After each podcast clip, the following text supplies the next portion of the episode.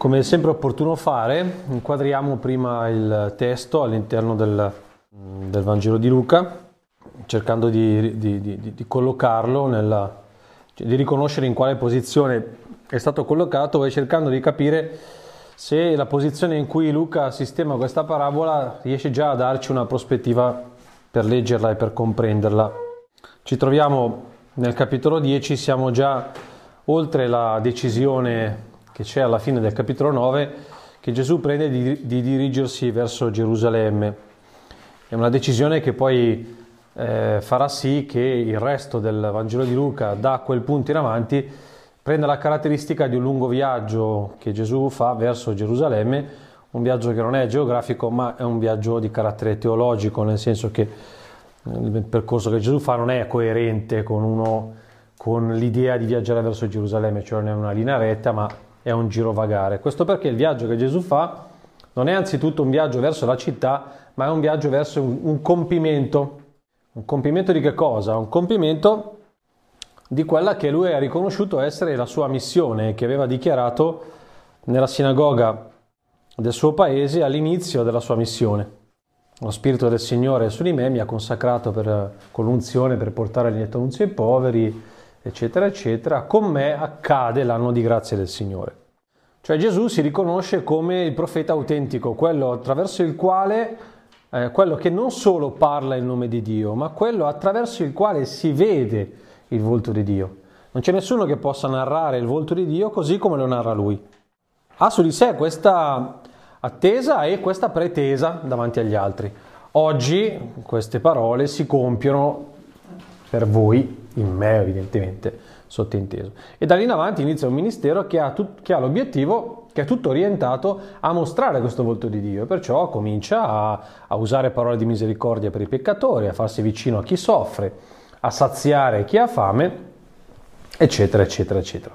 Nel, tro- nel fare questo, quest- quest'opera di rivelazione, di manifestazione, trova delle resistenze, si rende conto che l'amore non è capito e non è accolto, e comprende che l'unica maniera per arrivare alla piena manifestazione del volto del Padre è quello di arrivare al gesto estremo, quello dell'essere disposto a consegnare la propria vita proprio a coloro che rifiutano quel volto del Padre. Perciò si dirige verso Gerusalemme. Dirigersi verso Gerusalemme vuol dire dirigersi verso la croce e la resurrezione. Dopo la decisione di partire per Gerusalemme iniziano anche gli annunci della sua passione. Quindi ci troviamo in viaggio, ci troviamo in viaggio verso Gerusalemme e ci troviamo in una parte di questo viaggio che Luca dedica in maniera particolare ad alcuni insegnamenti che Gesù fa eh, per i suoi discepoli. Quindi questi sono i due riferimenti, una duplice cornice che tiene insieme questo racconto del Samaritano. Quindi significa che l'agire di questo Samaritano, che evidentemente è esemplare per il modo con cui Gesù racconta la parabola e la pone e per come poi chiede al, allo scriba di tenere lo stesso atteggiamento del samaritano, è chiaro che questo samaritano va letto eh, nella prospettiva della Pasqua. Cioè in questo samaritano c'è la rivelazione di un tratto di quel volto di Dio. In questo samaritano c'è rispecchiato qualcosa del mistero pasquale. E qui bisogna stare attenti a non correre subito alle conclusioni, no? Perché uno dice, eh sì, in effetti, no, è questo samaritano, come Gesù, che si china sulle ferite dell'uomo, si prende cura dell'uomo. Certamente anche questo. Ma c'è qualcosa di più profondo che, eh, relativo al modo con cui questo samaritano tratta il malcapitato, che ha che tocca il cuore del mistero che viene rivelato nei giorni della Pasqua.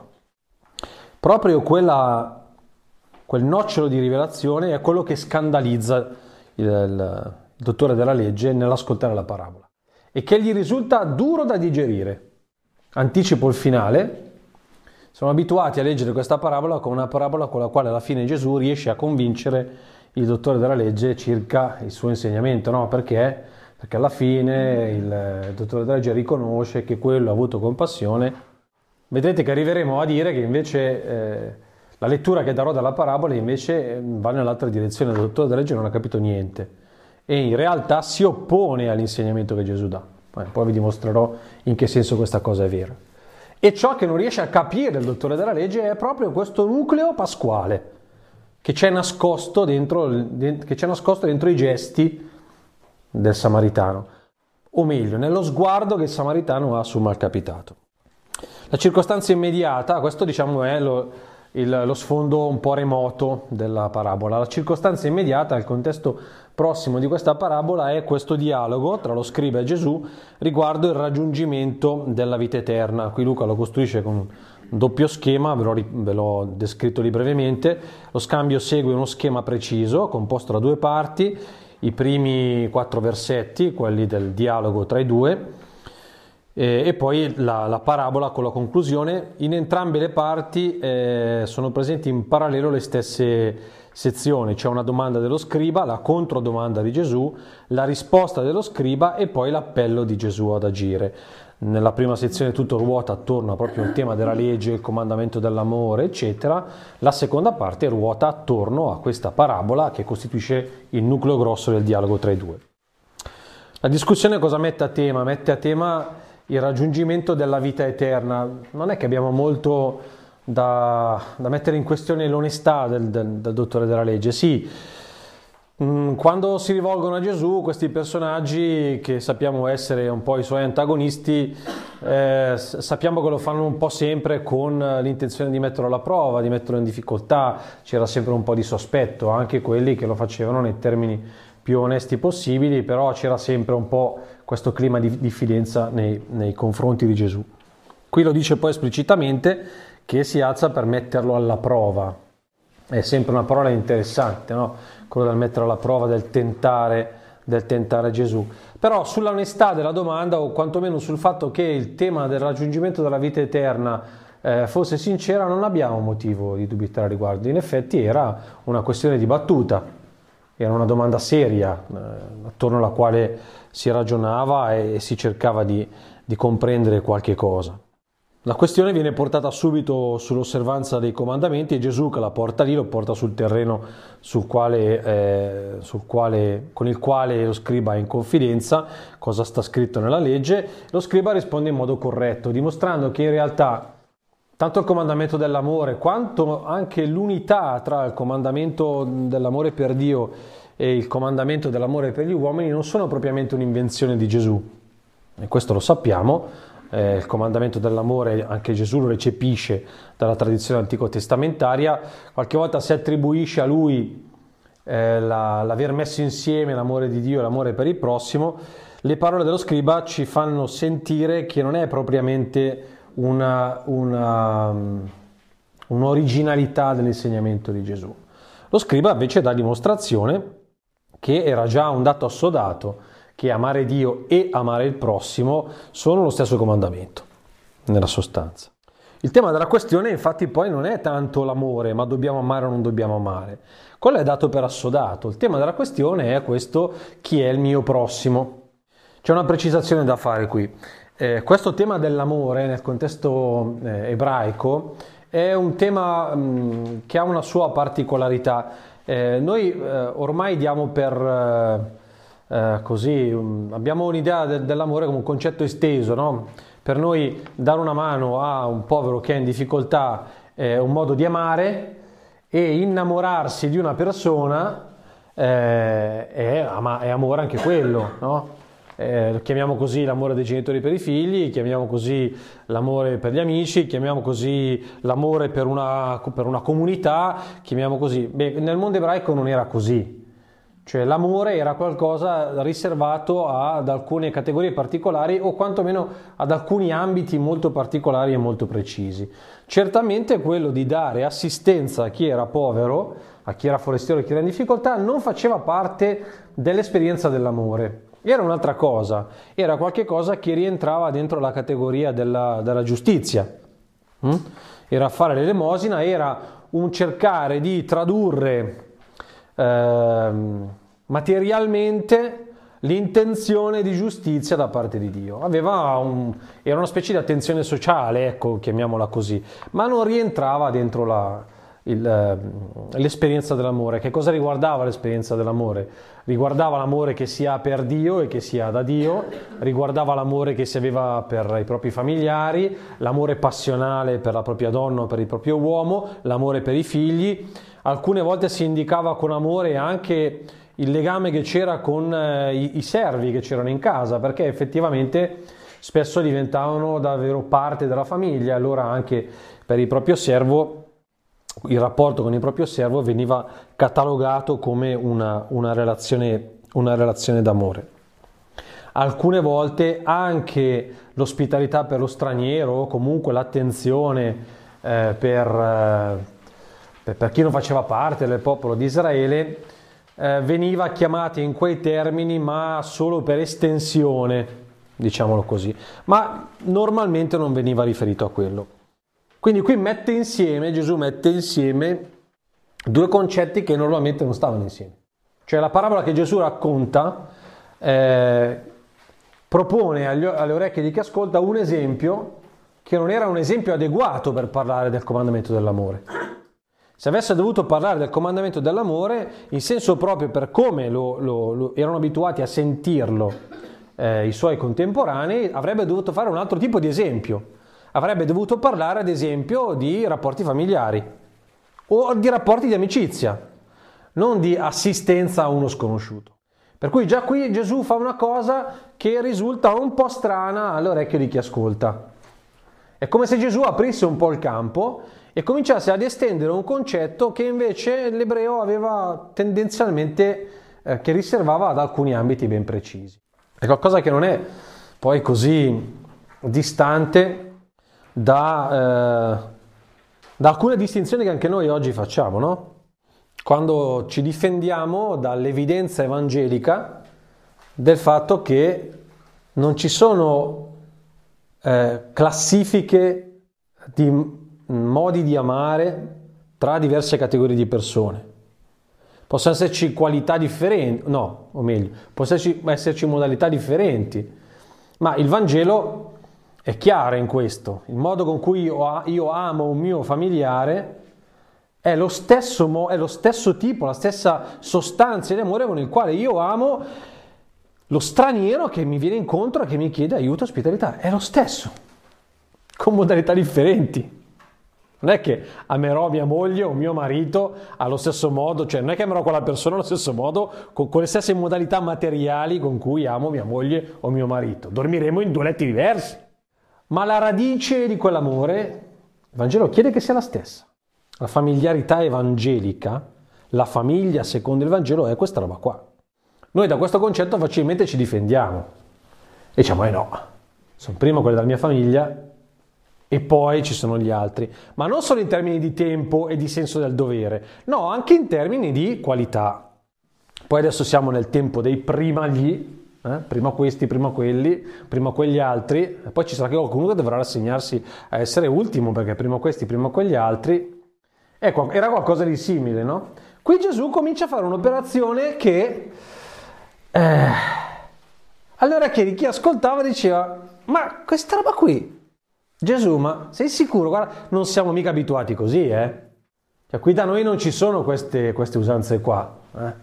Gesù sembri un po'... Eh, non so, un po', un po esagerato con questa modalità qua di guardare l'amore. Mm? Cercare di distinguere le cose, ci sono delle cose che sono una questione di giustizia e altre che... Mm. Ok. È bene ricordare poi anche, sempre ragionando un po' sul contesto di questo, di questo, di questo racconto, che con riferimento alla legislazione mosaica il prossimo era l'israelita di nascita e dunque il forestiero e il nemico non rientravano di diritto dentro quel comando dell'amore per il prossimo che sta in Levitico 19-18. Erano considerati oggetto d'amore solo per estensione del comando, come dicevo prima. Eh. In qualche versetto dopo, sempre nel capitolo 19 del Levitico, c'è l'invito a estendere il comando, ma di per sé di diritto era come se fosse un supplemento di generosità, mettiamola così. I samaritani, per quanto non condividessero la legge e la circoncisione, al pari dei giudei, non erano considerati né connazionali né prossimi, né l'uno né l'altro. La parabola dunque sembra mettere insieme tutto ciò che tradizionalmente non poteva stare, facendo cadere ogni tipo di distinzione e categorizzazione attraverso un piccolo shock culturale e religioso. Quello che accade in questa parabola è anzitutto questo fatto.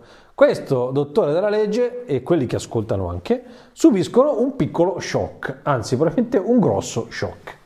Perché Gesù prende tutta una serie di elementi che normalmente si tenevano distinti, il concetto di prossimo, il concetto d'amore, questo straniero, eh, quelli che facevano, quelli che prestavano servizio al tempio, un albergatore, poi vi spiego anche perché, cosa c'entra l'albergatore, eh, il tema dell'amore, il tema della compassione, c'è questa parola che torna fuori, poi la sottolineeremo molto bene, mette insieme tutta una serie di cose che invece era bene tenere distinte.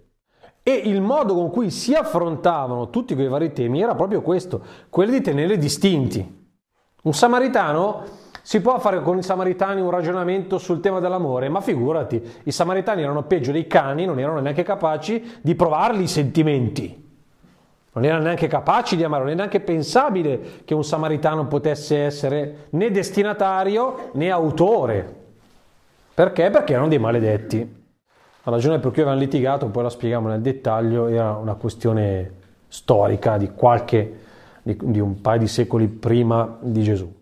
Eh, come dicevo prima, il tema della giustizia e il tema dell'amore, ma perché devi mettere insieme le cose? Gesù confondi la dottrina così, poi la gente non capisce più. Poi cosa vuol dire che io devo amare qui, devo amare là? Si sa che le strutture sociali per, per, per, per, esistere devono avere una loro chiarezza e una loro rigidità. Se tu cominci a distinguere e uno poi non capisce più se deve amare di più la moglie o se deve amare di più la vicina, distruggi le famiglie Gesù.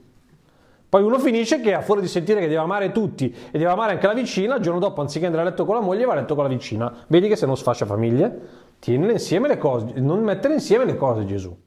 Ma la vera trasgressione che Gesù fa è prendere, lo anticipo, è prendere un'azione esclusiva di Dio e assegnarla ad un uomo. Se lo facesse con se stesso, uno dice, vabbè, almeno per chi legge la cosa è lecita. È che Gesù qua prende un'azione che è un'azione esclusivamente riservata a Dio e la attribuisce a un samaritano. Questa azione è il provare compassione. Poi lo spieghiamo bene, ve lo anticipo. Ma questo è il, il vero miscuglio che fa prendere un colpo al povero dottore della legge. Perché Gesù non parla semplicemente di una pietà generica che il, dottore, che il samaritano ha nei confronti di questo, di, questo, di, questa persona, di questo sconosciuto che è stato malmenato. Non è un sentimento generico. Quello che gli viene attribuito è la compassione, l'espressione particolare si utilizza, che eh, descrive un coinvolgimento viscerale nei confronti della persona, con la quale si descriveva la compassione di Dio e, e con quale si descriveva quella capacità di Dio di provare compassione che poi rigenera la vita.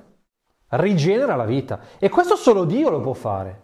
Solo Dio è capace di un amore tale, capace di ridare vita a chi è stato colpito, ferito, schiacciato, umiliato, eccetera. La compassione di Dio ha questa caratteristica. Non è un semplice avere pietà, ma è un aver pietà e prendersi cura dell'altro che poi lo risolleva dalla condizione di dolore, di sofferenza, di sconfitta, di umiliazione nella quale è finito, o per responsabilità proprie o per colpa di qualcun altro. Allora, questa commozione uterina Gesù la attribuisce ad un uomo. No, non attribuisce ad un uomo, l'attribuisce a un samaritano che è meno di un uomo. Al povero dottore della legge è venuto un coccolone quel giorno lì, eh? E questa cosa qua, alla quale Gesù lo vuole portare, lui non la accetta. Entriamo nella parabola. Il luogo in cui avviene, qualche dettaglio, è proprio di spiegazione anche del testo, questi li leggiamo perché sono proprio informazioni.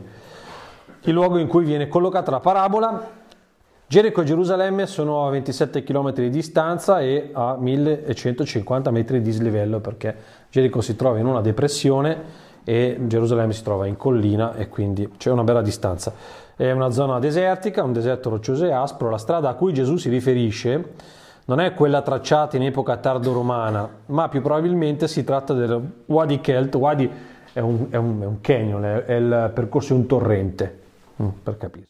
che conduceva al Giordano, stretto, difficilmente percorribile e favorevole agli agguati dei briganti per la presenza di numerosi anfratti e insenature. Ci troviamo lì. Il sacerdote e il levita. Chi sono questi due personaggi? Nel periodo del secondo tempio, quello dell'epoca di Gesù, i sacerdoti e i leviti erano tanto cresciuti di numero da raggiungere diverse, le diverse migliaia così da dover essere divisi in turni per prestare servizio cultuale. Questa cosa ogni tanto noi non ce l'abbiamo ben presente, ma voi dovete pensare al Tempio di Gerusalemme dell'epoca di Gesù come una enorme industria di sacrifici. Cioè, stavamo parlando di un sistema che miete, miete, miete, mieteva sì, decine di migliaia di vittime sacrificali, animali, decine di migliaia centinaia di migliaia di, di sacrifici all'anno, un fiume di sangue. Era un'industria vera e propria. Eh? Un'industria vera e propria. Noi non abbiamo tanto la percezione di questa roba qua, perché ci abbiamo in mente, non so, se dobbiamo immaginare, siete stati a Gerusalemme, se qualcuno di voi è stato. Uno lì adesso vede la spianata del Tempio, sì, si immagina un po', però non ha presente la dimensione e la portata di questo sistema qua, ma era veramente una industria. È per quello che quel giorno là poi Gesù quando si è trovato di fronte, quando è entrato si è trovato di fronte ai mercanti, un po' gli sono girate. Non, poi il gesto che ha fatto, quello del rovesciamento delle bancarelle, eccetera, è un gesto più di carattere profetico, che non è che ha ribaltato tutto il mercato, ci voleva un esercito per ribaltare tutto il mercato, perché la piazza dove avveniva, dove c'era questo mercato, era gigantesca. Certamente Gesù con 12 eh, tamberli non è che poteva troppo fare chissà che cosa. Però si è trovato, sì, chi entrava lì si trovava veramente davanti a un'industria. Per cui serviva un sacco di personale per mandare avanti l'azienda. Eh. Quindi erano davvero eh, diverse migliaia, stiamo parlando di diverse migliaia, capite quindi la portata della cosa. Risiedevano in maggioranza fuori da Gerusalemme e si recavano una volta l'anno per una quindicina di giorni a svolgere la propria funzione. Compito dei sacerdoti, oltre all'ufficiatura rituale, era quello di insegnare, giudicare e imporre le purificazioni a chi, riti di purificazione a chi ne aveva necessità. Erano considerati più santi degli altri e dovevano sottostare a particolari regole di purità, un po' come i sacerdoti di oggi, no? che vengono e ti dicono eh, don, eh, prega per me, a te preghi? Sì, sì, ma te prega per me perché le tue preghiere valgono di più. Allora, anche allora li consideravano un po' più santi degli altri. I Leviti invece, membri della tribù di Levi, erano tipo i sacrestani dell'epoca di Gesù che servivano al Tempio, alcuni con compiti di preghiera, di guardia al portone del Tempio, in qualche caso anche di insegnamento. Non dovendo svolgere riti sacri, non sottostavano alle regole di purità sacerdotali. Cioè, che cosa fa Gesù? Gesù qua prende due personaggi di quelli dai quali la gente quando, ci, quando pensava a questi si aspettava solo del bene, capite? No? Quindi quando li vedono entrare in scena nella parabola, no? c'è lì un povero diavolo per terra malmenato, entrano in scena prima il sacerdote no? e chi ascolta la parabola dice, beh giusto, perché il Signore provvidente manda il santo a occuparsi del e quando il santo gira la larga, chi ascolta subito parte con le giustificazioni. E perché no? Non, non, ah no, perché giusto torna dal servizio del Tempio, non deve contaminarsi, perché ha appena prestato servizio, quindi... Poi passa in Levita, no? dice, ah beh, però manda al secondo, manda al secondo, vedi che il Signore è buono, manda l'altro suo eletto per... No? E quando anche il Levita se ne va, dice, aia, allora, se né l'uno né l'altro, questi che sono santi, questi che praticano la giustizia di Dio, allora vuol dire che questa è una parabola negativa. Vuol dire che qui le finisce male, non ci sarà nessuno che presterà. Questo eh, eh, no, no, non lo salverà nessuno. Ragionavano certamente così, ragionava certamente così chi ascoltava la parabola perché la struttura tripartita dei racconti era tipica nei racconti.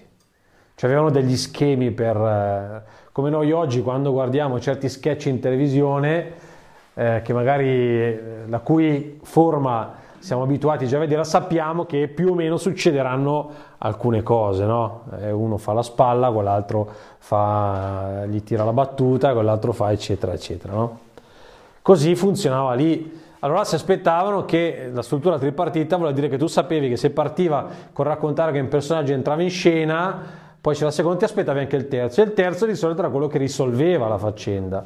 No, e se le prime due andavano male, la linea di soluzione della parabola era quella dell'esito negativo. Se invece con i primi due si capiva che le cose si mettevano bene, quindi è andato male il sacerdote, è andato male le vita, voleva dire che per questo non c'era alcuna speranza.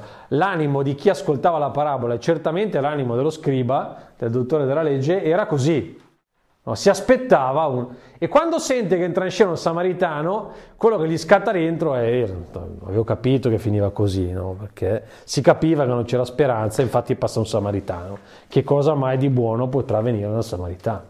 Nulla, cioè perché è impossibile che un samaritano abbia pietà di qualcuno e certamente la giustizia di Dio non si manifesterà mai attraverso un samaritano. Poi qui sta raccontando anche una parabola che parla dell'amore, quindi figurati te se già qui ha cominciato a parlare di eh, prendersi cura di un, di, un, di un, povero, una persona ferita che con l'amore non quaglia tanto. Poi figurati se fa entrare in scena un samaritano, non c'è nessuna possibilità né che si tratti di amore, ma neanche che si tratti di giustizia divina.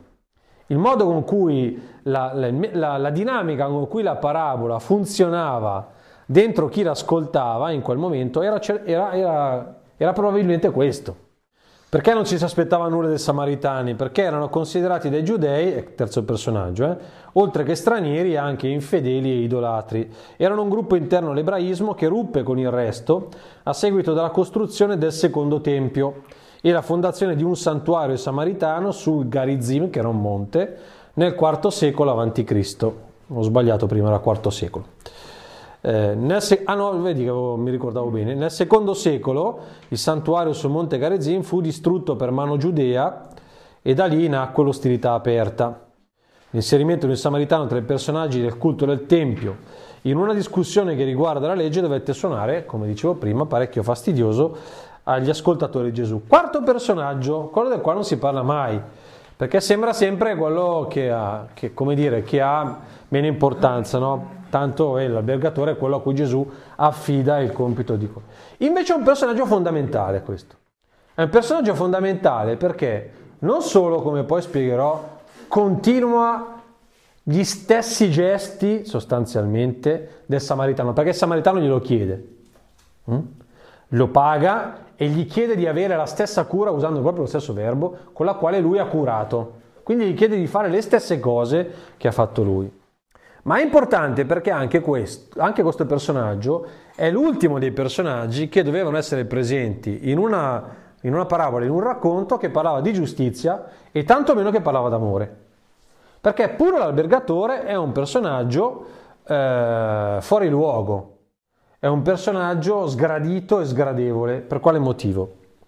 Nel mondo greco-romano esistevano due generi di alberghi di ospitalità. Quelli non commerciali venivano eh, definiti con questa parola greca katalumata, in cui si praticava il dovere dell'ospitalità sacro in Oriente, quindi non commerciali. Erano delle specie di ostelli gratuiti, mettiamola così. E poi c'erano quelli commerciali. Il, nome, il termine greco con cui si indicano è pandokeion, alberghi come i nostri, alberghi veri e propri. Questi però godevano di pessima fama perché spesso gli albergatori eh, facevano in modo che i loro alberghi avessero tutti comfort di tutti i generi e specie e quindi eh, diciamo che avevano vari servizi di vario tipo e questo li rendeva dei luoghi un po' malfamati, mm, mettiamolo in questi, in questi termini. Eh, oltretutto, eh, in un paese come Israele in cui l'ospitalità era sacra, fare un lavoro in cui l'ospitalità veniva fatta dietro corresponsione di denaro era, era un sacrilegio praticamente. Quindi erano, gli albergatori facevano un lavoro vergognoso, eh? vergognoso per la prostituzione che c'era in quegli alberghi lì, perché di fatto così avveniva, e per il fatto che si facevano pagare per l'ospitalità. Di conseguenza anche gli albergatori erano considerati personaggi di pessima fama, e in Palestina era una professione esercitata quasi solo da non ebrei. Non esistono tracce che parlino di alberghi come luogo di cura di malati o di bisognosi, anche questa ipotesi qua, quindi va proprio da uno di quegli albergatori lì. Così viene chiamato nel testo, l'albergatore che viene, che viene citato nel testo è uno di quelli lì che fa quel lavoraccio. Vedete quante cose Gesù mette dentro fastidiose all'orecchio del povero, dottore della legge.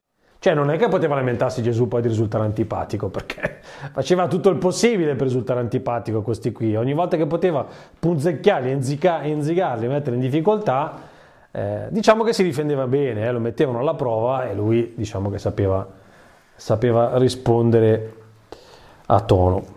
Fate queste premesse generali, sui, fate questi approfondimenti sui personaggi, vediamo la dinamica della parabola qual è.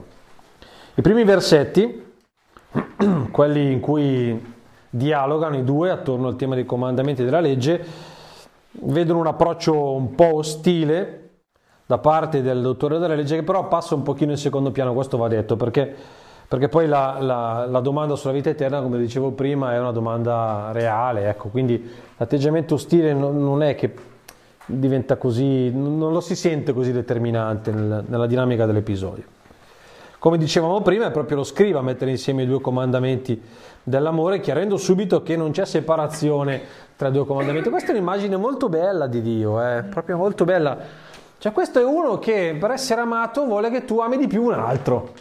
Eh, che è una cosa che un po' ti lascia lì. Cioè, questo qui è l'amore vero. Questo qui è l'amore vero. Quello con cui io nel rapporto con te, no, il desiderio più grande che ho è che tu ami lei più di quanto ami me. O quantomeno quello che mi interessa è che tu ami lei, poi se ami anche me, vabbè, però... Eh, anzi ti dirò di più, che il tuo modo di amare me è di amare lei. Che uno rimane un po'... No, dice, ma l'amore in questa roba qua davvero è fatto così? E il modo di amare di Dio e il modo con cui Dio chiede di essere amato è questo. Siamo noi che poi abbiamo eh, rifatto la classifica e abbiamo detto no, prima c'è Dio, poi c'è il prossimo. Così poi possiamo dire, quando ti bussa alla porta al povero e tu sei in preghiera, Posso, perché sto incontrando il Signore. Sì, il Signore lo sta incontrando, è la porta che bussa. No, ma sono qui che sto facendo la lezione, la meditazione, la contemplazione, l'orazio. Sì, l'unico modo per rendere lode a Dio è l'azio, però. Vai là per la porta sto povero. E no, ma se non nutro il mio spirito con la parola, poi come faccio a vivere la carità? Perché se non, se non, nutro il mio spirito con la parola, poi non riconosco Dio nel povero. E infatti, va là a questa porta, dopo vedrai che lo riconosci Dio nel povero. Bisogna crederci un po' sopra, perché poi guardate che noi facciamo davvero così, eh. Cioè io faccio così, se sto lì a dire breviario, e, e, e, in cappella e viene lì eh, una delle, delle, delle, della mia scuola che ha bisogno, mi disturba, mi viene il nervoso e dico ma porco, così mi sono messo qua due minuti del breviario ma... e ti viene da dire aspetta, dopo qualche volta bisogna anche dire aspetta se è una stupidata, no? Vabbè, perché altrimenti poi non si prega neanche più, non va bene neanche così. Però, però, è vero che noi abbiamo rifatto un po' la classifica, no? Allora il modo per adorare Dio è quello della ritualità, e giù con la devozione. No? E le opere di devozione, le opere di pietà, eccetera. Quello, quello, lì è il modo per adorare Dio e per amare Dio. Fa? Io se lo chiedo ai miei bambini di scuola, no? Spesso e volentieri ti dicono così, no? Ma come fai a amare il Signore? Eh, devi pregare. Ho capito! Ma non, è, non c'è proprio scritto così nel Vangelo. C'è scritto un'altra cosa. C'è raccontato un altro volto di Dio. Il volto di Dio che c'è nel Vangelo è un Dio che ti, ti, chiede di fare la genuflessione di fronte a tuo fratello, non di fronte al tabernacolo. No, non sto dicendo una bestemmia, è vera questa cosa. Ti chiede di fare la genuflessione davanti a tuo fratello, perché il luogo in cui tu adori la presenza di Dio, lo riconosci lo servi, è la vita di tuo fratello, non il tabernacolo. Certo, anche il tabernacolo, vabbè, adesso la sto un po' estremizzando, però per far capire qual è la radice, capito? Qual è la radice? È interessante che però anche lo scriba questa cosa la sapeva e pur sapendola non riusciva a liberarla, aveva bisogno comunque di poi dare a quel prossimo lì un confine. Un confine, ma è possibile che poi sto prossimo è tutti. Oggi ci sono anche i politici che tentano di fare gli esegeti, no? Allora abbiamo il ministro della famiglia che ci spiega che il prossimo è il tuo vicino, cioè quello che è vicino. Perciò se, se ti capita uno che è un po' lontano, uno che è 10 metri più in là, non devi amarlo quelli, perché? Perché se ce n'è uno che è un metro, ama quello che è un metro. Quello a 10 metri non è tuo prossimo. Il dottore della legge è uno così, non riesce a liberare fino in fondo quel comandamento lì e ha bisogno di provare a tirare un pochino i confini. Gli studiosi dicono che effettivamente attorno a questo tema del, del prossimo c'erano delle, discussio, delle, discussioni tra, c'erano due grandi eh, linee di pensiero, no? una che tendeva ad estendere il, il, il concetto di prossimo a anche a tutti quelli che non appartenevano al popolo di Israele e c'era invece una linea che invece era un po' più sovranista, ecco, mettiamola proprio in questi termini. Eh, qualcuno dice che Gesù aveva privilegiato un po' la seconda, ma l'idea non sarebbe proprio... Ma questo ci interessa poco, ci interessa invece guardare l'atteggiamento del, del dottore della legge, che effettivamente è un atteggiamento che vuole circoscrivere, che vuole circoscrivere. Si vuole giustificare poi, dice così anche il testo, non si capisce bene da che cosa si voglia, da che cosa si voglia eh, giustificare. Certamente la sensazione è quella di uno che non vuole, vuole mettersi nella posizione di non poter essere, eh, di non poter essere ripreso, di non poter essere biasimato, di non, di non doversi sentire in debito davanti a Dio. Mm? Ok? Gesù però con la parabola sposta completamente il piano della questione, ma non semplicemente perché poi ribatte il concetto, ma sposta proprio la questione. Mentre quello la faceva su, una, su, su un tema del, del, del, capire chi è il prossimo, che cosa vuol dire essere prossimo, qui Gesù, con quello shock che vi dicevo prima, gli fa passare un altro concetto, che quello che è richiesto è la disponibilità a cambiare radicalmente la propria identità. E il cambiamento che Gesù propone è quello di assumere lo stile del samaritano, ma non nel termini dei gesti che il samaritano compie, ma dello sguardo che il samaritano ha su quella persona ferita. Sceglie due religiosi, attenzione che anche qui non bisogna banalmente leggere una critica al sistema del Tempio o una specie di anticlericalismo eh, ante litteram. Eh? Il, il, fatto che siano scelti due personaggi di, di carattere religioso serve solo per creare un forte contrasto con il samaritano, il quale dopo due personaggi simili è l'ultimo che ci si aspetterebbe di vedere entrare in scena, hm? uno l'altro, e quando lo si vede entrare in scena si ha quella, quella sensazione, quella reazione che dicevo prima.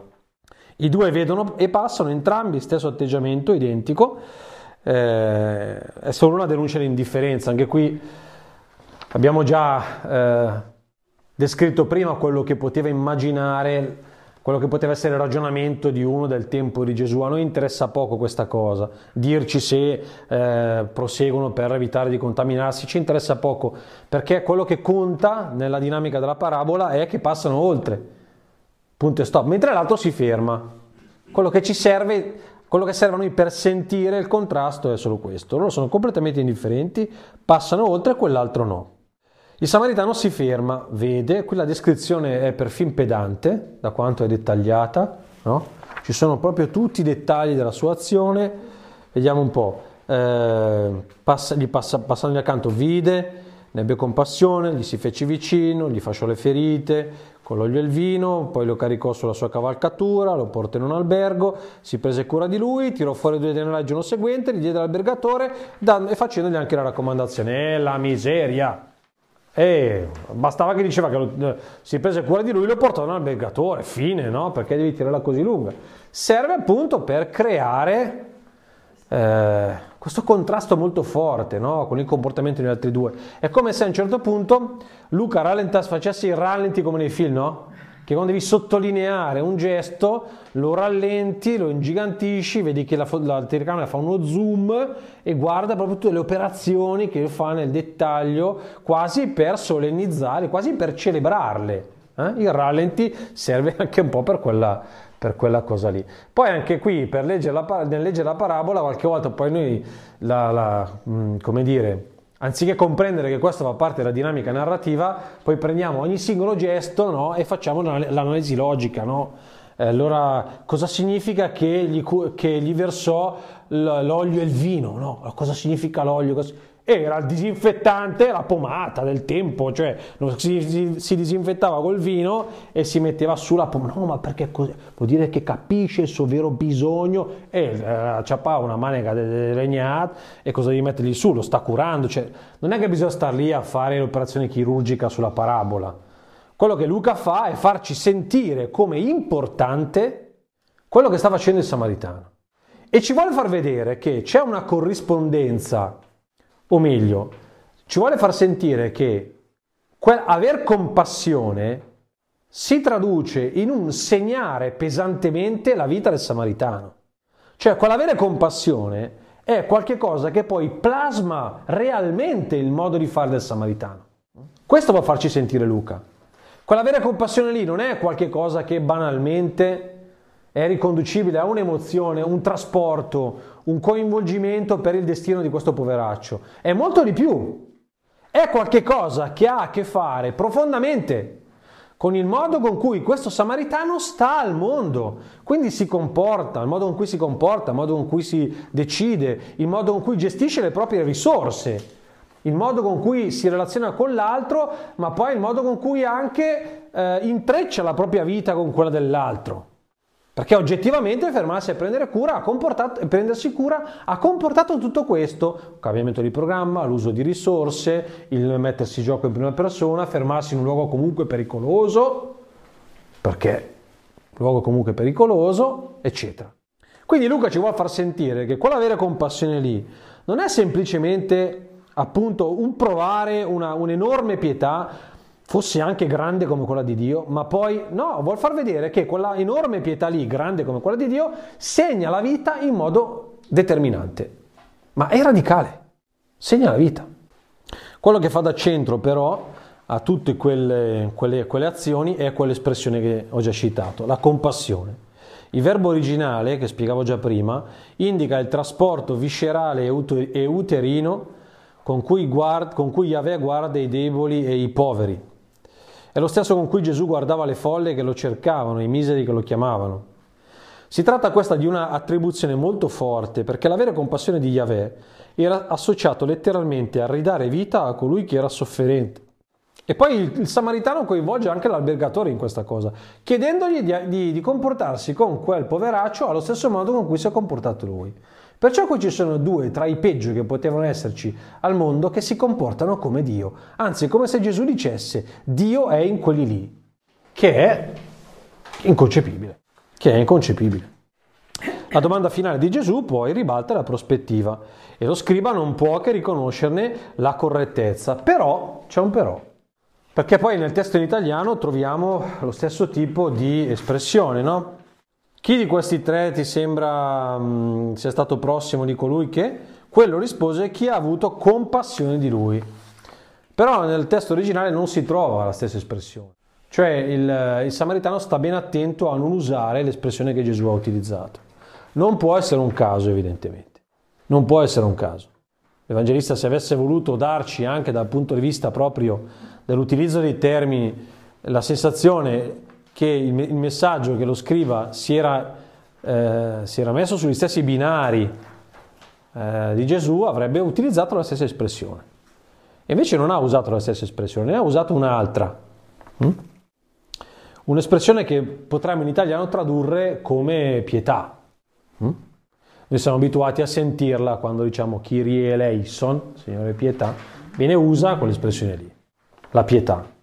Sì, che è un sinonimo di compassione, ma non è la stessa parola di Gesù. È come se il dottore della legge si rifiutasse di dire no, questa roba qua che tu dici, che c'è qualcuno, tanto più un samaritano, ma che c'è qualcuno che può incarnare la compassione di Dio, no, io questa cosa non l'accetto. Questa cosa io non l'accetto. Perché solo Dio può amare in un certo modo. Questo è il grande scandalo della parabola. Eh? Attribuire ad un uomo, anzi due, oltretutto infedeli o, e o considerati distanti da Dio, la stessa capacità di amare di Dio, cosa che per lo scriba risultava assolutamente inaccettabile. La misericordia viscerale di Dio è appannaggio suo. Gli uomini si limitano ad altro. Affermare il contrario come Gesù fa, allargando oltretutto scandalosamente la schiera di coloro che sono chiamati ad amare in quel modo, è insostenibile. E lo scriba si sente dire da Gesù il comando preciso, tu invece, anche se non hai capito, tu devi andare e fare lo stesso che ha fatto quel samaritano, che è la maniera con cui Gesù dice allo scriba non cercare un alibi per non vivere anche tu la stessa compassione che il samaritano ha avuto, perché tu sei chiamato a vivere la stessa compassione di quel samaritano, Tu sei chiamato ad essere immagine della compassione di Dio, come io sono chiamato ad esserla, come quel samaritano, come ogni altro uomo. Sull'ultima facciata vi ho riportato tre possibili approcci interpretativi, non li leggiamo, ve li lascio alla vostra lettura. Non sono di spiegazione del, del, del testo, ma sono delle possibilità, eh, diciamo così, eh, interpretative. Mm? Ok?